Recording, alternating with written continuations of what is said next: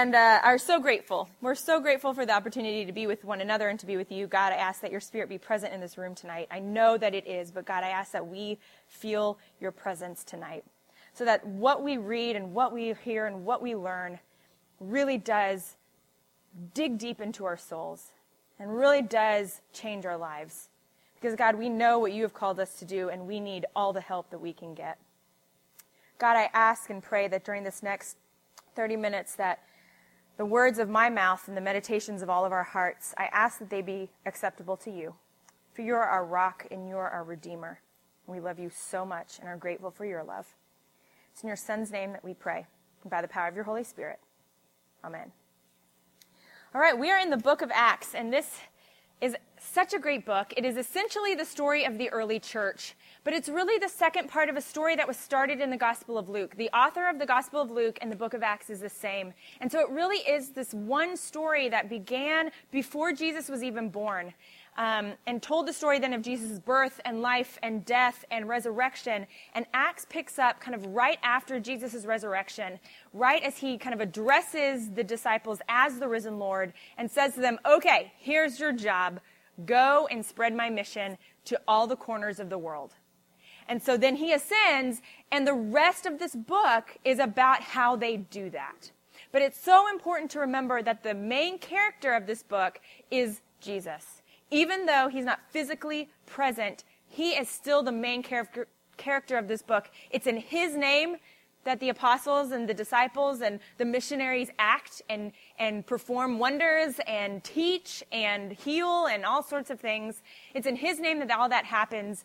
Um, and it is his reality, who he, the reality of who he is, that is the good news that they spread. It is the fact that Jesus Christ was, that is the mission of God that they are now spreading and carrying out to the four corners of the earth. So that's really important to keep in mind as we go through this.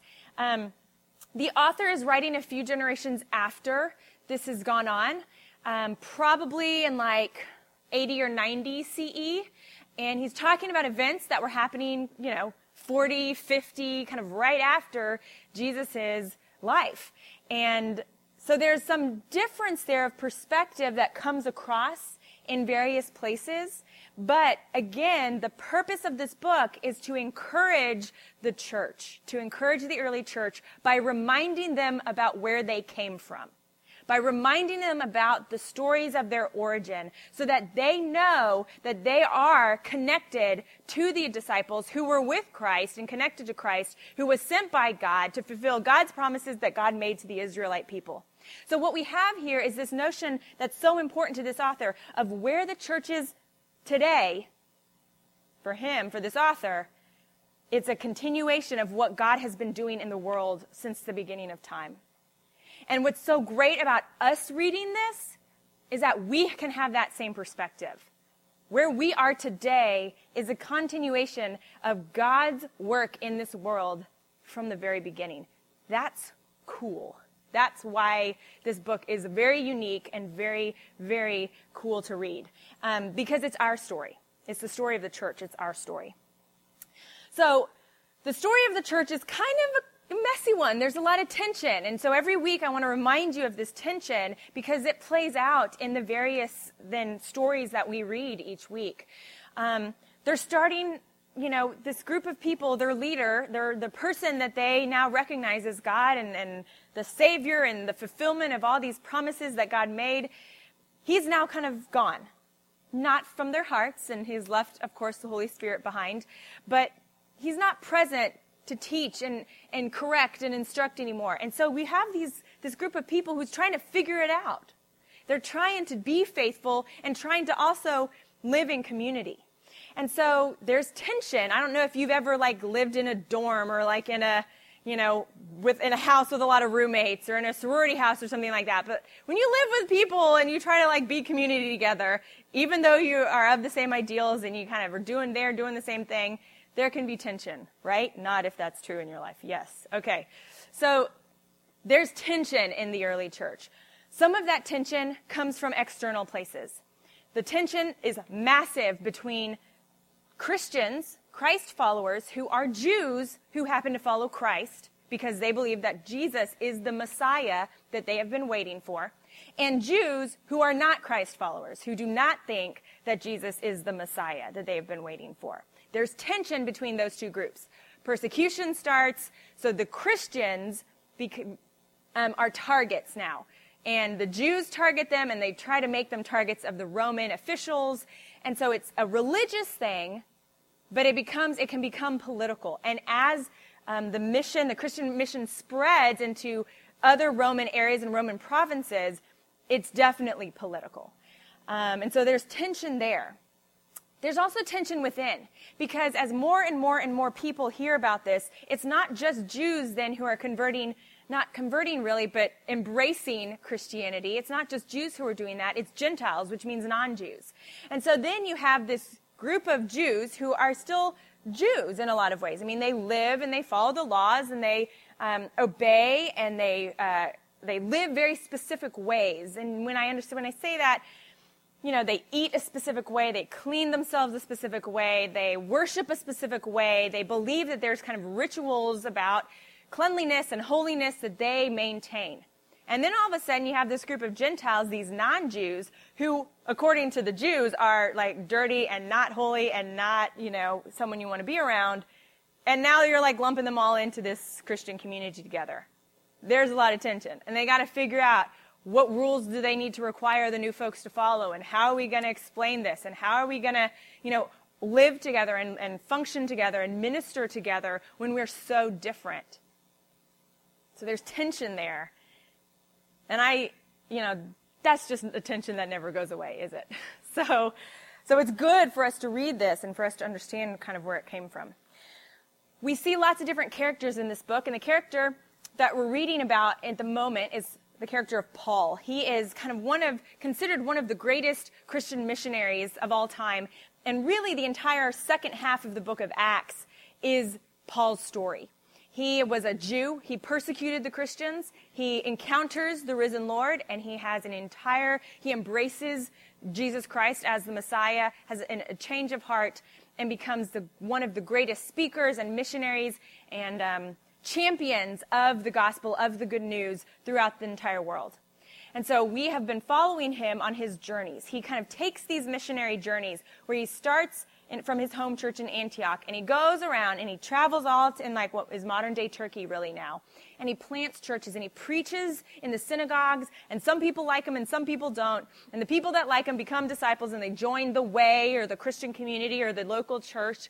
And the people who don't like him usually like get other folks together and they like run him out of town. And so it's this cycle that happens over and over and over again everywhere he goes. And so we're going to pick up right here. Um, in chapter 19, actually, just the beginning of chapter 19. Um, we're in the middle of the third Pauline mission, which means it's the third time kind of that Paul has checked back in with Antioch and now has gone back out again to travel to the various churches where he has already planted, various cities where he's already planted churches to encourage them and to kind of reconnect with them. And he's also going to be in new places where he's preaching to new people who haven't heard the message yet. So, we are picking up in 19, so just follow along as I read. While Apollos was in Corinth, Apollos was um, another person who was kind of a missionary who started preaching, um, and we had kind of just read a story about him. And um, he was just a great guy, just, just a great guy. And while he was in Corinth, Paul passed through the interior regions and came to Ephesus, where he found some disciples. Hold on. I've already read this. We're moving to 1911. Basically, it, all is good, and um, he's in Ephesus. Okay. Verse 11, sorry. God did extraordinary miracles through Paul, so that when the handkerchiefs or aprons that had touched his skin were brought to the sick, their diseases left them, and the evil spirits came out of them. Then some itinerant Jewish exorcists tried to use the name of the Lord Jesus over those who had evil spirits, saying, I adjure you by the Jesus whom Paul proclaims. Seven sons of a Jewish high priest named Scaver, I, don't, I can't say that word. They were Scaver, um, were doing this. Oh wait, Skiva, never mind. Skiva, I can say that. Okay, sons of a Jewish high priest named Sceva were doing this. But the evil spirit said to them in reply, Jesus I know, and Paul I know, but who are you? And then the man with the evil spirit leapt on them and mastered them all, and so overpowered them that they fled out of the house naked and wounded. And when this became known to all residents of Ephesus, both Jews and Greeks, everyone was awestruck, and the name of the Lord Jesus was praised. Also, many of those who became believers confessed and disclosed their practices. And a number of those who practiced magic collected their books and burned them publicly. When the value of these books was calculated, it was found to come to 50,000 silver coins. So the word of the Lord grew mightily and prevailed. Now, this is a really interesting story. Um, and we haven't really seen this kind of thing happen quite like this before. Um, but it's, it's introduced with the statement that Paul does extraordinary miracles, okay? And that they happen, God really does the miracles, but they happen through Paul. Now, this is very similar to Peter, if you recognize Peter as one of the disciples. He was uh, one of the main characters of kind of the first section of Acts. And we read about his he could heal people and you know people would come and he would give them blessings and he would like exorcise the demons and all sorts of stuff and um, and so we have here this story of paul and the author's making it clear that just like Peter had power, you know, Paul also has power. And what was that power? Was the power to heal. It was the power to exorcise demons. I mean, it was the power to um, kind of to control people's lives in a way and, and control kind of their situations, not control their lives, but control their situations.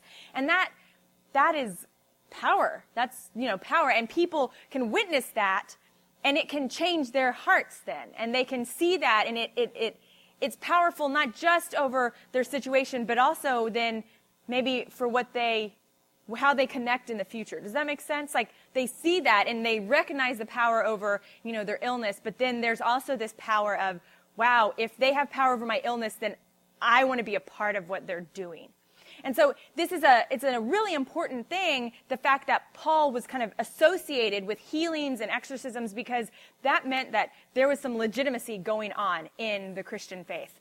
Um, some true power to change lives, literally. Um, the problem is, is that the Christians weren't the only ones doing this sort of thing.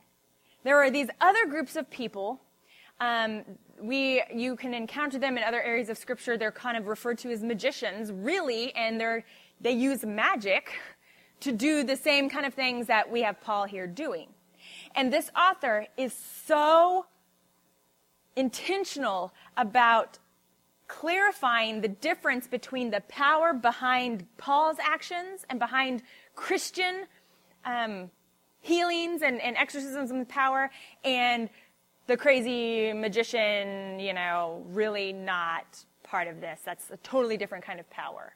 And the author is very concerned with kind of distinguishing between those two. And so that's what's kind of happening here. The author sets up that Paul has this power. And then he refers to some itinerant Jewish exorcists. Um, and these were, were Jews who kind of, uh, who would, who were known, I mean, I guess Jews in general were kind of known to have connection and, and communication with um, the spirit world and, and abilities to kind of do exorcisms and stuff like that. And so some of those Jews really took advantage of that label and kind of that ability that they were um, credited with. Um, so they were they were thought to be especially powerful over spirits in general. And we have these Jews then who are trying to use the Lord Jesus' name over these evil spirits and, and kind of saying, okay, in Jesus' name, who Paul proclaims, like, that's how I am going to have control over you. And so we have that set up, and then we have this specific story here. Seven sons of a Jewish high priest. Um, who was probably more of like a renegade Jew, who really wasn't like like in Judaism there are there's like the the rank or the office of high priest, and that was like a family and you know, you, if you were born into this family, you could be a high priest. And that was a very, you know, prestigious thing to be and a role to have in Jewish society and Jewish religion and I mean and everything. But then you have these like renegade Jews who would actually set themselves up as high priests really of like the cultic worship that was going on in the different Roman provinces. And so they weren't high priests in the Jewish sense, really. They were high priests kind of of their own proclamation in like this cultic worship setting. Does that, are you getting what I'm picking, are you picking up what I'm putting down? Okay. So, so this guy was probably, was not, was probably not a real Jewish high priest. He was a Jew who kind of claimed to be a high priest um, in Ephesus and kind of the cultic worship of Ephesus. And so his sons were doing this. And so we have this really interesting then interaction between the sons and this evil spirit. Because of course they say, okay, in the name of Jesus Christ who proclaims, I command you to come out of this man. And the evil spirit's like, well, wait a second. And I just love this. Like, um, yeah, I know Jesus. Heard of him before. You know, son of God. Um, I know Paul, yeah, because he's legit. Um, but who, and you just picture them being like, who in the hell are you? You know, like, I've never heard you. Who are you? Skiva? Seriously, that's your dad's name? No, sorry, doesn't ring a bell. And um, he totally then, the, the evil spirit, like totally doesn't respond to what they're trying to do. In fact, in fact, he leaps, leaps on them, the man who he's in, leaps on them, masters them so that they are naked and have to run like abused and naked out of the house. I mean, that's that's like some there's some crazy shit we got going on here. I mean, really, like that's crazy when you think about it, right? And so this is a really crazy situation here, um, especially when you read about what the crowd's response is, right? They're not like, oh, that poor man who still is captured by a demon. They're like, oh my gosh, Jesus' name is awesome. This is amazing this is incredible, so incredible that I'm going to change my life. And you're like, wait a second, what just happened here? You know, these seven dudes like are abused by this evil spirit. They run out, they're naked, running through the streets. The poor man is still, you know, he's still exorcised by the demon. And people respond in this kind of inexplicable way, in my opinion. I read this and I was like, I wait, I don't get it. I had to like go back and read it multiple times because I was sure I probably missed a detail that explained why they responded this way. But I think what's important to recognize here is that the author, again, like I said, is so concerned with kind of distinguishing between the power of Christian witness and, and Christian message and, you know, the power of Jesus' name and magic that people do and they're trying to do in Jesus' name and they're doing it in Jesus' name not really for Jesus' sake, are they? Because they're kind of these renegade, itinerant Jewish people who just take advantage of the fact that they can use Jesus' name for their own ends, for their own authority. Those are two different things. And the author is, that's what the author is trying to point out here. So it's really strange that this is, and this happens all the time in biblical stories. Like, there's this one character and you kind of identify with that character, and then you realize that that's not the character you should be identifying with at all. And so that's kind of the guy with the demon. Like you kind of, we feel sorry for the guy with the demon because you're like, he has a demon, you know, that sucks.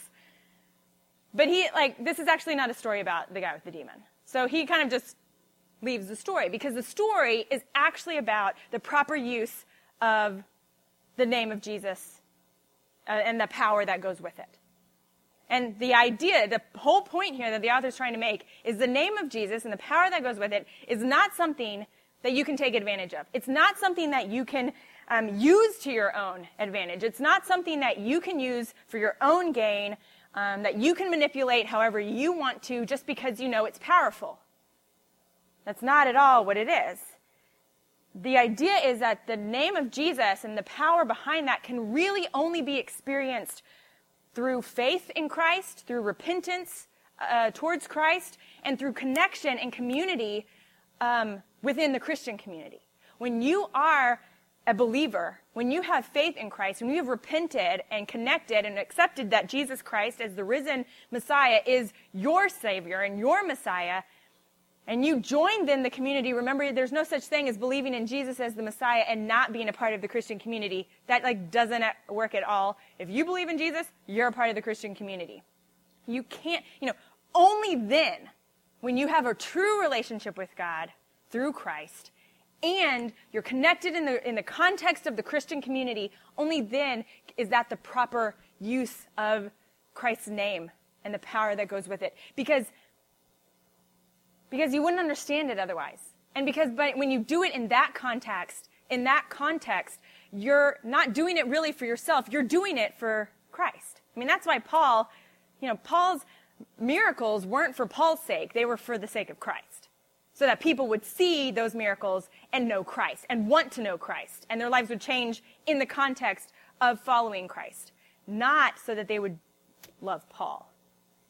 And so that's what's so important, and that's what kind of this point is. And that's why the people are awestruck. They're awestruck that the power of Jesus' name is that, is just that, the power of Jesus' name and Jesus' mission and Jesus' purpose, not just something you can use on your own. And that is why people responded and they were awestruck and they started, um, they started giving, you know, changing and like giving away all their, all the practices that they used to do. And so, um, again, kind of distinguishing between the difference between magic and then the power of the, of the Christian message, um, the miracles through faith. And so they give away their stuff and they, they have the first public book burning. Um, and the value of the books was calculated to be 50,000 silver coins, which roughly translated is about $35,000. Which is a lot of money. I mean, really. And um, again, the point here, I think when you read this, you can't help but realize that faith actually requires some sacrifice, you know? And, and the folks who wanted to be a part of this Christian community, um, who wanted to kind of take on this new way of life, they really had to let go of the old way of life. And that, it cost them a little bit to do that. But they were so willing to do that because of the power that they had witnessed.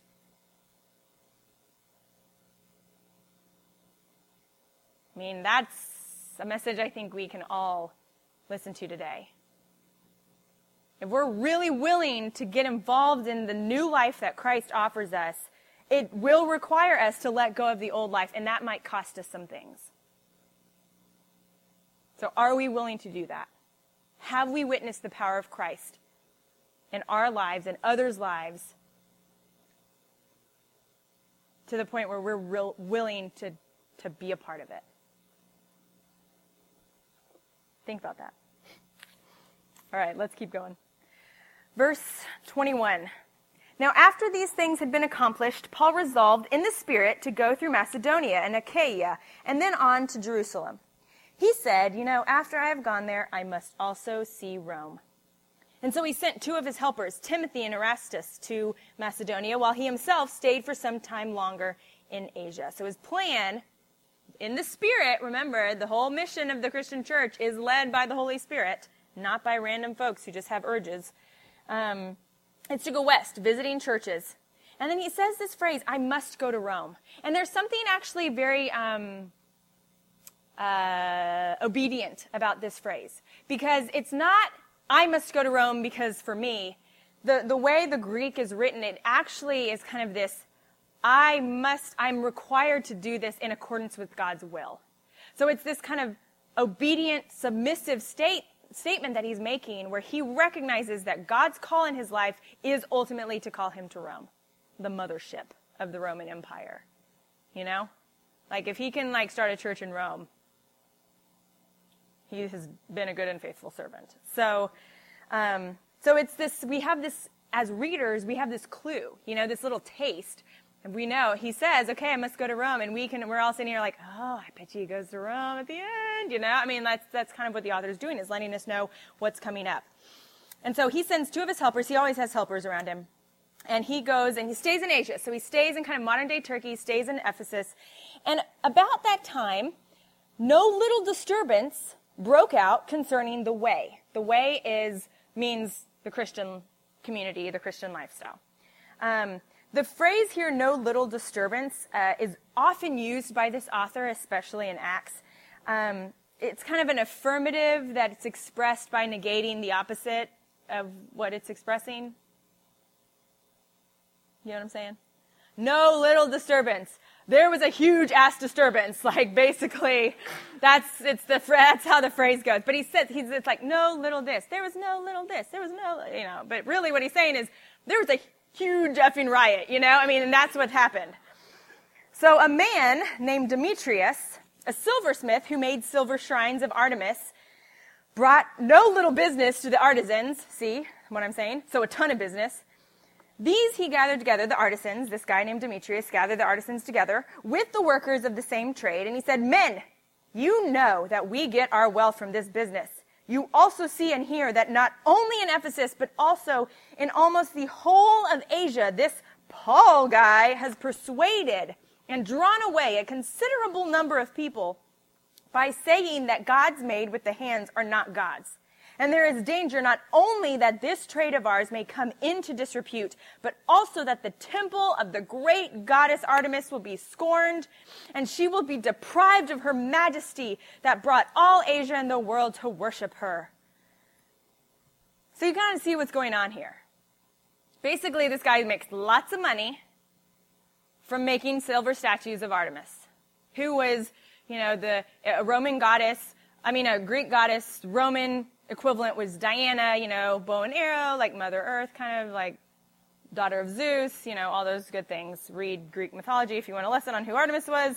Um, and the issue that he has, because he makes so much money creating these statues of her, is the fact that the more people who follow Paul and don't worship Artemis, the less people will buy the statues. And so the issue that this guy has with Christianity is that it's bad for his business. It's an economic thing. And so what he does is he gathers all the people who are likewise affected, perhaps, the artisans and the folks in that trade, and he's like, hey, listen! Listen what's happening!